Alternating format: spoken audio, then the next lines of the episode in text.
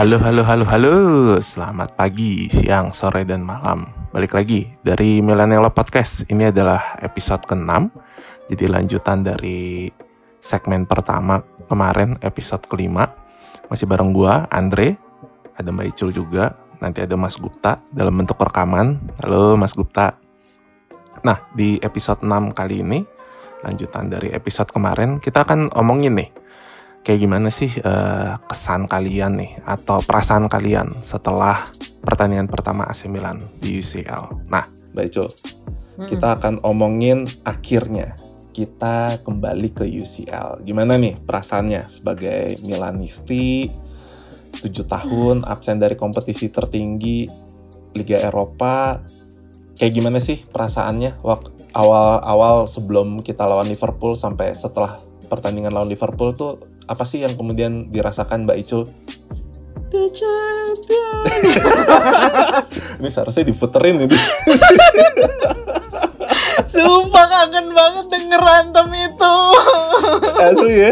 Gila. Sumpah kayak mau, sumpah kayak mau nangis beneran kayak akhirnya pas masuk gitu kan, pas ini the champion. Aduh.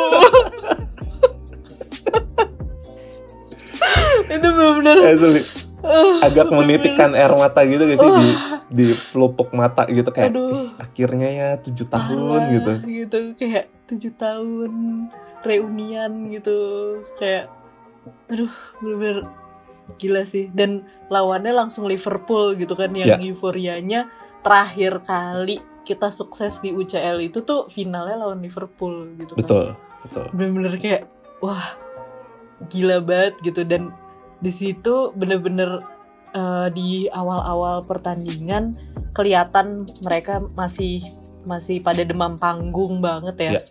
Anak-anak itu gitu. Ya ngomongnya anak-anak kan. jangan ntar ketahuan umur kita. Oh, jangan ya. Oke, berarti abang-abang itulah. Abang. Iya bener-bener itu bener-bener gol pertamanya kelihatan banget itu demam panggungnya. Yeah. bener-bener kayak semuanya miskom nggak tahu. Yeah. kayak mereka mungkin nggak ngobrol atau gimana bener-bener yang kayak hah mau ngapain nih gimana? gitu kan. Kaget kalau gue bilang sih itu kaget beneran. Iya bener-bener kaget banget kayak oh gini ya mungkin. Udah gitu lawannya Liverpool yang uh, tim yang bener-bener cepat juga kan mereka ya, gitu loh bener-bener penetrasinya juga. tinggi ya uh, bener-bener hmm. penetrasinya tinggi terus uh, tapi gue salut tadi emang harusnya gue masukin Mike Magnan sih ke salah satu pemain yang terbaik gitu kan hmm. tapi kemarin tuh gue uh, apa namanya kayak mikirinnya tuh cuman yang bisa di compare sama musim ya. lalu aja gitu. Okay, okay. Tapi makanya oh, tadi pas uh, pas pas ini pas dia nge-save penaltinya salah. Mm. Wah. Mm. itu tuh mm. itu, itu tuh bikin langsung uh, kayak wah minimal yang satu lagi cuma di bench gitu kan. Aduh ngomong, duh kenapa sih yes. Iya. gue tuh suka banget ngomongin mantan gitu loh. Ja, ya, satu lagi abis debut gitu. loh kemarin di Liga Prancis tapi. iya. Akhirnya dia debut ngawal gawang timnya tuh. sedih cuma kayak bener, akhirnya main di UCL tapi dia malah nggak main gitu kan si mantan yeah. itu udah udah udah jangan ngomongin mantan lagi oke okay. uh, eh, ya pokoknya pas dia bener-bener itu bener-bener euforia banget pas dia ya. nge-save yeah. Wah, itu luar biasa salah. sih asli gue nggak nyangka loh dia bisa nge-save iya. itu karena gue lihat dulu di Lili di Lille gitu dia emang megang rekor clean sheet gitu tapi gue gue jarang melihat penyelamatan penalti dia gitu gitu jadi gue nggak pernah nyangka ini orang adalah penalti master ada beberapa kiper kan yang emang ya kalau inget dulu uh, timnas Belanda lah paling hmm. luar biasa waktu itu pas hmm. Piala Eropa atau Piala Dunia yang dia masukin tim crawl gitu untuk kemudian hmm. ngadepin adu penalti ada beberapa kiper memang yang menurut gue untuk bisa adu penalti mereka harus jadi spesialis lah spesialis kayak hmm. lo bisa baca gerakannya lo bisa tenang gitu hmm. lo bisa hmm. memutuskan kalau lo akan nunggu dia nendang dulu baru lo kemudian bereaksi hmm. itu kan salah bereaksi, satu kunci ya. kesuksesan tuh gitu dan hmm. itu yang kemudian dibuktikan Magnan kemarin hmm. gitu gue gak nyangka tuh, tuh dia bisa kayak gitu tuh, iya padahal tuh salah tuh dia nendangnya pakai kaki kiri kan ya. tapi dia tuh kayak belok dulu ke kanan gue hmm. pikir gue pikir dia bakal nendang ke kanan yeah. terus tapi si Maignan tuh bisa nebak gitu loh dia yeah. nendangnya ya dia nendangnya ke kanan gawang ya maksudnya kalau kita ngeliatnya nendangnya ke kiri gitu yeah. kan kalau kita yeah. nontonnya jadi nendang ke kiri gitu kayak gue aja nggak nyangka gitu gila dia bisa bisa bisa ini loh bisa nge-save itu gitu mantep dan Mohamed Salah kan penalti takernya Liverpool lumayan mm -hmm. banyak golnya ya mm -hmm. dari titik yeah. penalti gitu mm -hmm. Mm -hmm. makanya ya itu karena tendangannya salah kayak gitu memang kan selalu nggak hmm. terduga hmm. gitu kan makanya yeah. yang gue bilang dia nendang pakai kaki kiri biasanya sih kalau penendang kaki kiri kan ke kanan eh ke yeah. kiri gawang kan biasanya yeah. gitu kan dia nendangnya ke kanan gitu tapi ini dia nendang agak ke kanan dulu nggak taunya ke kiri gitu kayak dan ternyata ketebak gitu sama main yeah. mantep bener mantep banget Terus, dan habis itu ada save-nya mm, dia ke Jota kan mm -mm. sundulannya iya jadi dia double save tuh double save double save mantep banget. Gila. Nggak nyangka ya dia dengan harga semurah itu tuh. Yang gue heran adalah kemudian kenapa Mike Magnan tuh orang-orang jarang denger dia ya gitu. Maksudnya hmm. Hmm.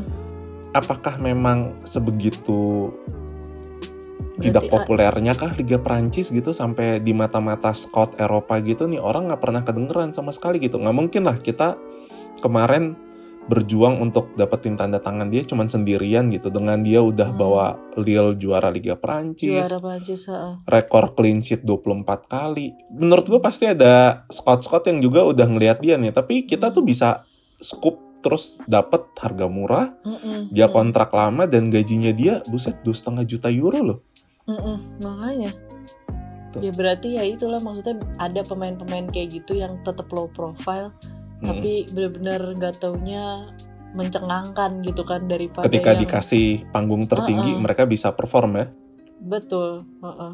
kayak gitu iya makanya terus uh, balik lagi tadi ke pertandingan uh. UCL gitu ya benar-benar terus setelah itu ternyata kita bisa ngegolin dua gitu ya. bisa yeah. bisa comeback bisa leading dulu gitu lumayan lama gitu kan kayak itu wah ini bener-bener emang ya itu yang waktu itu kita pernah yeah. omongin juga di episode 2 eh kalau nggak salah ya. Yeah. Episode 2 gitu kan kita ngomongin dengan keoptimisan gue. Iya. ya kan masih inget, inget kan gitu. Gue inget Mbak Icul satu-satunya yang optimis nih. Gue sama Gupta udah yang kayak aduh ketemu Liverpool, Atletico lagi. Sekarang coba kalau ngelihat performa Milan kayak gini lawan Liverpool bisa dong harusnya. Ya iya, ya kan? optimis lah, optimis gitu. Gue gue gitu. tinggal gitu. gue hanya berharap kita tidak didera badai cedera mm -mm. terlalu panjang. Betul. Gitu kayak itu aja sih. Ibrahimovic main sekali, langsung dua minggu nggak main kan, mm -mm. kan ngeselin ya. emang. Emang ya itu sih makanya yang waktu itu gue bilang gitu. Pokoknya Milan itu kayaknya gue ngomongin yang tadi harusnya gue ngetok meja itu pas pas pas gue ngomongin tentang UCL itu deh kan gue yeah. bilang kalau nggak salah tuh gue bilang uh, Milan itu maksudnya emang DNA-nya udah di UCL Ka, yeah. uh, somehow gue optimis kalau Milan nggak didera cedera ya kan yeah, yeah. gue ngomong gua gitu ngomong yeah. kayak iya. gitu emang wah harusnya gue ketok meja tuh waktu itu nah ah. itu yang dikabulin ya iya makanya ternyata bener gitu kan makanya ya semoga cederanya nggak ada yang parah gitu kan jadi yeah. bener-bener bisa full tim lagi bisa bener-bener ini lagi kalau misalnya mainnya at least kayak Liverpool uh, waktu kayak lawan Liverpool tapi maksudnya udah nggak ada depan panggungnya nih kan maksudnya yeah. udah udah sekali main udah gitu uh, pasti kan PD-nya udah naik kan nih sekarang yeah. gitu loh bisa lah lawan Porto sama Atletico. Atletico. Ya. Seharusnya hasil positif bisa lah ya kita Mm-mm. torehkan gitu ketika kita bertemu Atletico dan Porto ya. Betul. Nanti kan di kandang itu dan itu penca di UCL itu pencapaian luar biasa loh, dapat dua gol tandang. Iya, iya. Hmm, itu nanti Bener-bener penting tuh buat nanti ketika hitung-hitungan hitung-hitungan kalau ternyata angka kita sama dengan iya, tim lain gitu betul. atau dengan uh-uh. Liverpool Uh-uh, makanya dua gol tandang itu tuh udah mantep banget gitu. Dan nggak menutup kemungkinan kalau nanti pas kita menjamu Liverpool di San Siro nggak yeah. uh, bisa kita tahan 0-0 atau enggak mungkin kita malah bisa menang ya kan? Menang tipis lah ya. Mm-mm, menang tipis satu kosong itu udah modal banget gitu kan. Banget banget mm. banget. Ada lagi yang mau ditambahin dari penampilan perdana pas UCL udah sih itu aja Kalau gue, gue melihat ini, uh, kalau gue sendiri ya, gue melihat somehow hype-nya Milan kembali ke UCL itu gede banget jelang-jelang pertandingan gitu hmm. orang-orang tuh kayak rame banget yang ngomongin gitu ngomongin hmm. di Twitter di Instagram hmm. terus uh, di sosial media lah ya terutama hmm. gitu ini membuktikan bahwa menurut gue ya gue gue ngambil mungkin sudut pandang yang lain ternyata brand kita merek AC Milan gitu itu ternyata belum lepas lah belum hmm. lepas gitu dari pesona orang-orang gitu. Ketika kita ternyata main di panggung tertinggi, oh kita masih dikasih hak siar. Hmm. Terus seingat gue tuh Live TV lokal nayanginnya dibanding Inter Milan sama Real Madrid. Tapi koreksi gue ya, kayaknya hmm. live ini deh AC Milan versus Liverpool deh, ketimbang. Inter Milan versus Real Madrid. Iya ya, itu gue kayaknya, kayaknya ya gitu. Uh, itu gue gak merhatiin gue melihat itu kayak lah kok nih TV-nya malah milih pertandingan yang ini nih buat ya. disiarin Ya iyalah. Emang harus ya kan? perlu dijelaskan lagi ya? Kalau misalnya gue ya orang kan, TV, iya. Gak perlu ditanya lah Madrid Inter ya elah antar Milan Liverpool ya iyalah gitu kayak fan kita bisa ngelihat dari fan base nya aja maksudnya yeah. biasanya orang orang TV itu juga ngelihat loh kayak gitu hmm. per per uh, dia mereka tuh bisa ngelihat fanbase-nya jauh lebih besar mana gitu. Milan Liverpool Milan dan Liverpool itu salah satu fanbase terbesar yang ada di Indonesia. Di Indonesia itu salah satu fanbase-nya ya Milan dan Liverpool gitu. Dan uh, fansnya bisa dibilang yang loyal-loyal gitu kan. Kalau hmm. ya Inter ya, tim ya. yang satu lagi ya. ya nah itu tuh gue gue sebenarnya sukanya dari situ adalah ini sebenarnya kesempatan lah untuk kemudian membuktikan brand Milan itu masih menarik, mungkin hmm. bisa narik sponsor ya. Seperti yang dibilang Paolo Maldini lah di interview dia musim lalu, kita perlu 3 sampai 4 musim rutin main di UCL hmm. untuk kemudian kita bisa stabil keuangan kita dan kita kemudian bisa membeli pemain yang kita inginkan gitu. Dan hmm. itu menurut gue memang penting sekali gitu. Kelihatan bahwa hmm. daya tarik Milan masih ada di situ itu yang pertama yang kedua gue seneng gayanya Salamaker pas Rebic golin inget gak yang ngasih unjuk yeah. ngasih unjuk boh boh bohnya dia gitu dia uh, dia sempat iya. lupa kan oh bohnya udah pindah ke kaki eh, apa ke tangan kanan ya kanan tangan kiri tuh tadi kebiasaan maaf ya gitu. iya gue kakak kakak tuh itu yang menurut gue tuh jadi menempatkan Salamaker menurut gue pemain yang main tuh dengan grinta gitu, main hmm. dengan proud lah gitu. Hmm. Itu yang kemudian mungkin ada beberapa pemain yang tidak seperti itu sedang bermain di tim ini gitu. Tapi sekarang lebih banyak pemain yang kemudian bermain dengan pride mereka gitu. Dengan Betul. kayak gue nih ya kelihatan lah dari gesturnya Salamaker itu juga hmm. kemudian ternyata kalau gue baca-baca ya di hmm. forum gitu pemain Milan agak sebel dengan media lokalnya Inggris yang kemudian meremehkan AC Milan ketika bertemu lawan Liverpool. Hmm. Gitu. AC Milan itu udah kayak dianggap ya raja yang Tim. udah terlalu lama pergi lah. Hmm. Yeah. Gitu. Dan itu hmm. kemudian gue baca di beberapa forum itu Milanisti yang ada di Anfield itu juga merasakan seperti itu gitu. Mereka yang kemudian tinggal di kota Liverpool itu menjelang laga itu muak sama pemberitaan media gitu. Mungkin itu juga yang kemudian yang terdengar oleh pemain mudanya AC Milan gitu. Jadi begitu mereka ngegolin tuh mereka kayak lu jangan lupain gue enak aja orang gue punya tujuh gelar tujuh nih. Tujuh coy. boh nih boh. iya gitu dan Salumaker waktu itu juga bermain cukup baik ya gitu dengan dia nggak mm -hmm. stagnan hanya ada di kanan gitu tapi di gol mm -hmm. ante Rebic yang pertama kan dia ikut berperan gitu untuk Betul. nyusun gol hmm. tersebut. Iya dari nah, dari, itu, se, dari dari Selmaker kan ke Leo, ya. habis itu Leo ke Rebic kan.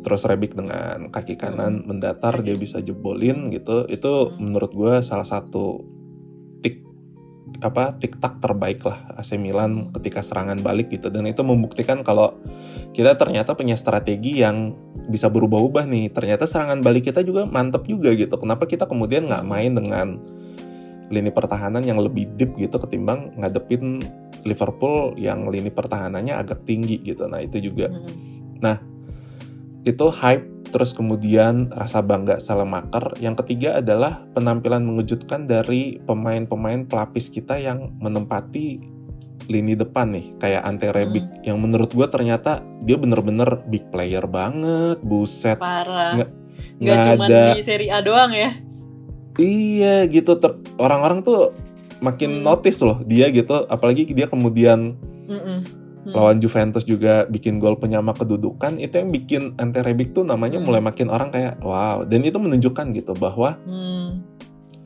aksen Ibra dengan Giroud itu sebenarnya bisa diatasi dengan Ante Rebic gitu dengan dia kemudian hmm. mau bermain di satu sisi yang mirip-mirip dengan Leo gitu. Kalau kelihatan kan Ante Rebic hmm. itu ketika bermain jadi striker tunggal dia nggak kemudian main sebagai tumpuan serangan di tengah terus kayak Ibra atau Giroud gitu.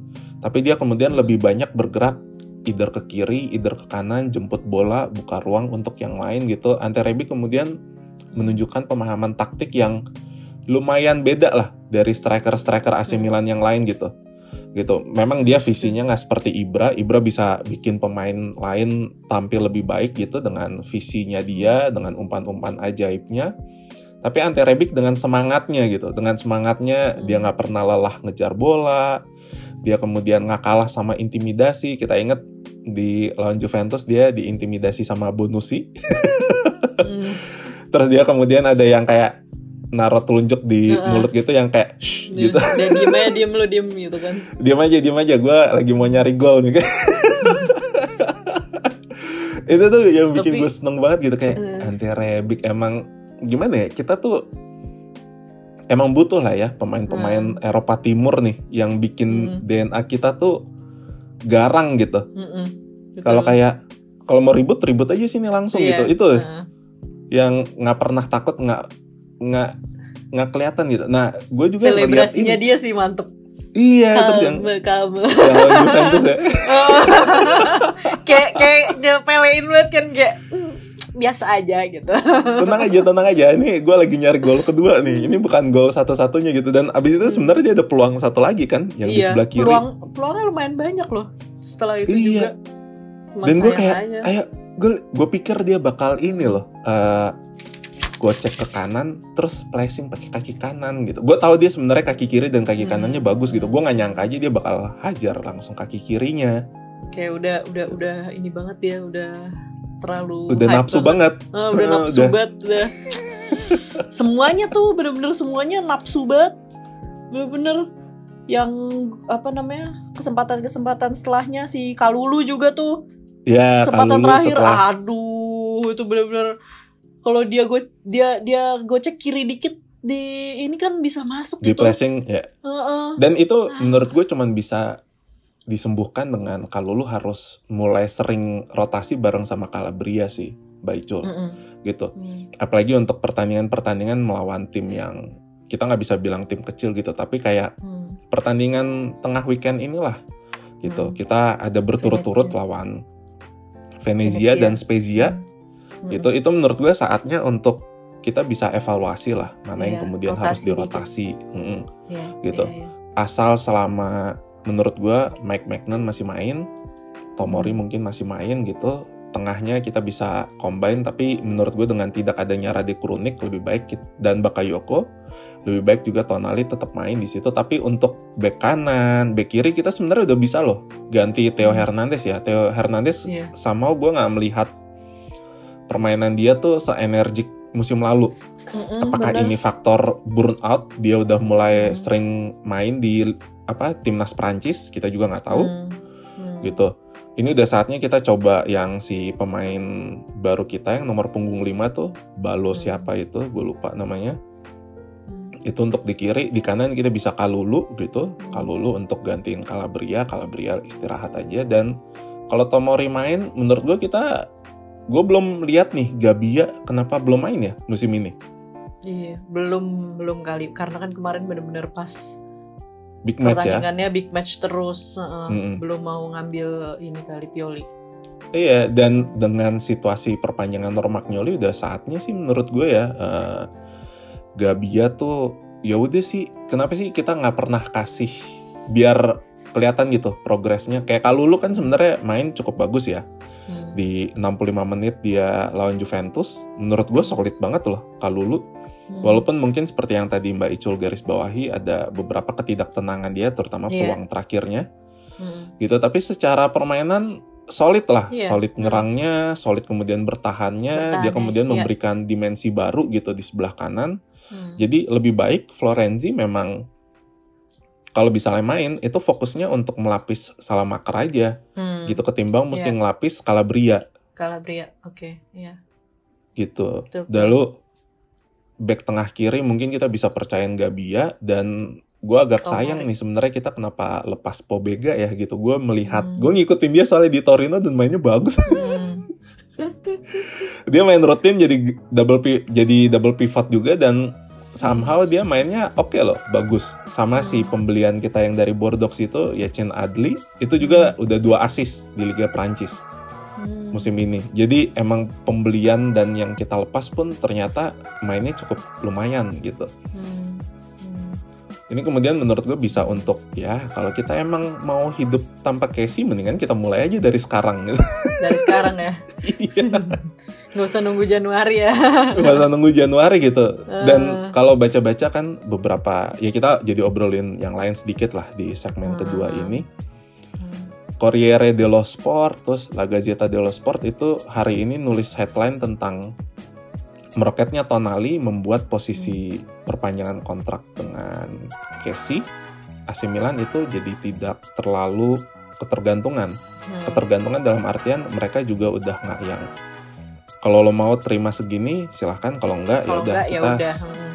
siap move on gitu. Hmm. Dan ada tuh yang menarik Mbak Icul uh, quotes-nya Maldini ketika dia diwawancara Zan menjelang lawan Juventus. Ingat gak? Dia ditanyain soal Locatelli.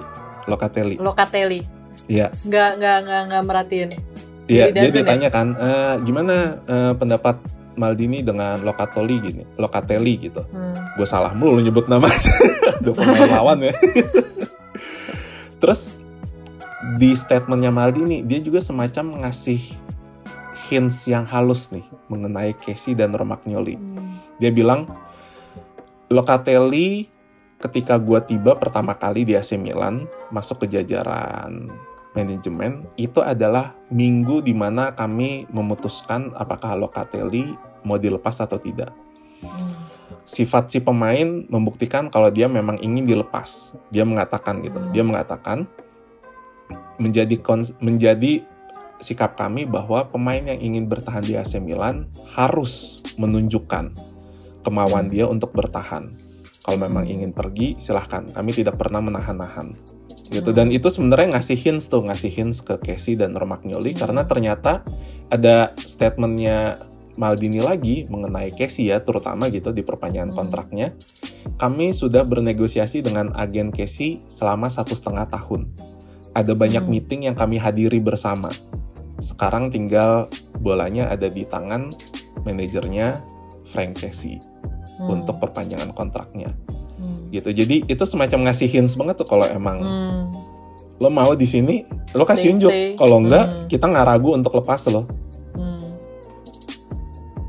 ada gimana pendapat Mbak Icul Emang, ya itu yang sebenarnya salah satu yang gue suka sekarang dari manajemen uh, yang dipegang sama Maldini gitu ya karena mungkin dia berpegang teguh dengan uh, keloyalan dia dari dengan AC Milan gitu jadi yeah. mungkin dia dari bertahun ber berpuluh-puluh tahun dia stay di Milan dari bapaknya, dari dia, dari yeah. dia debut sampai dia pensiun gitu kan. Maksudnya emang ya satu, suatu pemain bukan cuma pemain aja gitu loh. Emang hati manusia gitu ya kalau misalnya masih pengen stay di satu tempat, dia akan stay. Kalau dia mau pergi ya pergi gitu. nggak ada yang yeah. bisa dipaksain gitu. Karena memang percuma kalau maksain suatu uh, memaksakan sesuatu gitu uh, untuk stay tapi hatinya udah nggak ada di situ nggak akan bermain 100% lagi dia kan di situ ya, gitu loh. Setuju, setuju. Jadinya itu jadinya uh, yang yang sebenarnya kita yang kita harapkan sebagai fans kan juga itu yeah. di mana keloyalan satu pemain gitu ya dan mungkin ya Maldini bagusnya mungkin kita bisa lihat mungkin kayak agak terlalu keras atau gimana. Cuman ya yeah. memang di situ gitu loh kuncinya. Karena ya dia dia melihat dirinya dia sendiri. Di mana kalau misalnya lu loyal uh, klub lu udah ngasih yang terbaik buat lu dan lu, apa yang lu bisa kasih buat klub lu bukan apa yeah. yang klub bisa kasih buat lu gitu loh. Nah. Buktiin aja dulu gitu kan buktiin aja dulu apa yang bisa lo kasih buat klub lo gitu kan. Bukan apa yang klub lo bisa kasih ini kayak kayak sih apa yang udah lo kasih buat klub yeah. gitu kan. Kan belum ada sebenarnya apa yang ya, dia udah gelar kasih juara gitu. belum ada gitu. Mereka kan gelar bukan pemain juara, juara. belum ada. Cuman cuman karena masuk aja ke ke zona champion gitu kan.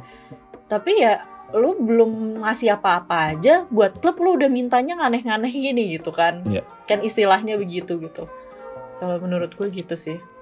Gue setuju tuh. Dan kita juga harus inget ya uh, pemasukan kita kan tidak sebesar klub-klub yang lain. Betul. Jadi kita harus stick dengan budget gaji terutama gue percaya sih gue percaya dengan uh, pengelolaan Elliot hmm. mereka adalah uh, perusahaan profesional lah perusahaan, perusahaan profesional, profesional. mereka juga pasti pengen ingin sehat gitu sehat. Iya, mereka dan juga nggak mau nggak mau nggak mau bangkrut lah gitu kan. Iya mereka juga nggak mau bangkrut gitu. Hmm. jadi menurut gue emang kita sebagai fans udah harus percaya dengan manajemen saat ini. Hmm. apabila memang mau melepas Casey lebih baik lepas saja apabila mau melepas Romagnoli lebih baik menurut gue lepas saja karena sebenarnya antrian pemain muda kita tuh udah banyak ya menurut gue yang bisa menggantikan mereka nih. Sorry itu saya nih, gue ngomong aja jujur gitu. Kalau hmm. kita nggak bakal hmm. kasih, kalau kita nggak kasih sekarang, mau kapan lagi? Hmm. Gitu kita udah harus siap kemudian hidup dengan dua orang itu gitu. Ada Gabia di posisinya Romagnoli, ada Pobega, ada Yacin Adli di posisinya Frank Casey saat ini, dan beberapa jurnalis Italia itu gue lihat ketika kita kemarin lawan Liverpool yang agak kegugupan itu ternyata mereka menyayangkan kenapa Yassin Adli nggak ditransfer lebih cepat karena hmm. kita sebenarnya butuh tipikal seperti dia yang bisa keep bola hmm. agak lama gitu kita nggak bisa ngarepin Ibrahim Diaz lah untuk keep bola agak hmm. lama gitu karena secara hmm. physicality kalau dia keep bola lama-lama ada Fabiano ada ada Henderson kayak di toiletnya jatuh ada Van Dijk yang bener-bener secara physicality tuh wah gue gua nggak kebayang sih uh, Ibrahim Diaz dengan badan sekecil itu gitu hmm. berjuang tapi dia emang semangat juangnya luar biasa hmm. tapi lo kita nggak bisa inilah uh, ya emang ada keterbatasan secara fisik gitu hmm. keeping bola dia kan juga hmm. tergantung dengan fisiknya dia gitu kalau udah di hmm. body sedikit udah kelihatan lah langsung mental hmm. dan sementara kan hmm. di UCL itu permainan agak sedikit longgar ya Mbak Icul hmm. gitu kita lihat iya. Tonali yeah. yang ngebody ini gak Tiago Alcantara hmm. gak? Iya, lihat lihat. Terus yang wasitnya ngasih unjuk orang dia body pakai ini gitu, pakai uh, pakai bahu nggak ada uh, pelanggaran, ada maju aja jalan iya. terus, uh, uh, gitu. Uh. Dan itu yang sebenarnya bikin laga UCL emang lebih menarik kan karena secara fisik tuh betul. Hmm. emang lo harus ya lo harus main fisik gitu. Yang lain soalnya Gak kayak seperti di seri A ya dikit-dikit prit, dikit prit, iya, jatuh-jatuhan. Jatuh-jatuhan udah langsung prit, prit, prit gitu, bikin alur permainan tuh jadi cepat jadi berhenti, cepet berhenti. Uh, uh, dan ini uh. mungkin yang harus diadaptasi dengan AC Milan ya. Ingat, uh. ingatlah double pivotnya kita tuh sebenarnya cukup baik, tapi dibanding yang lain.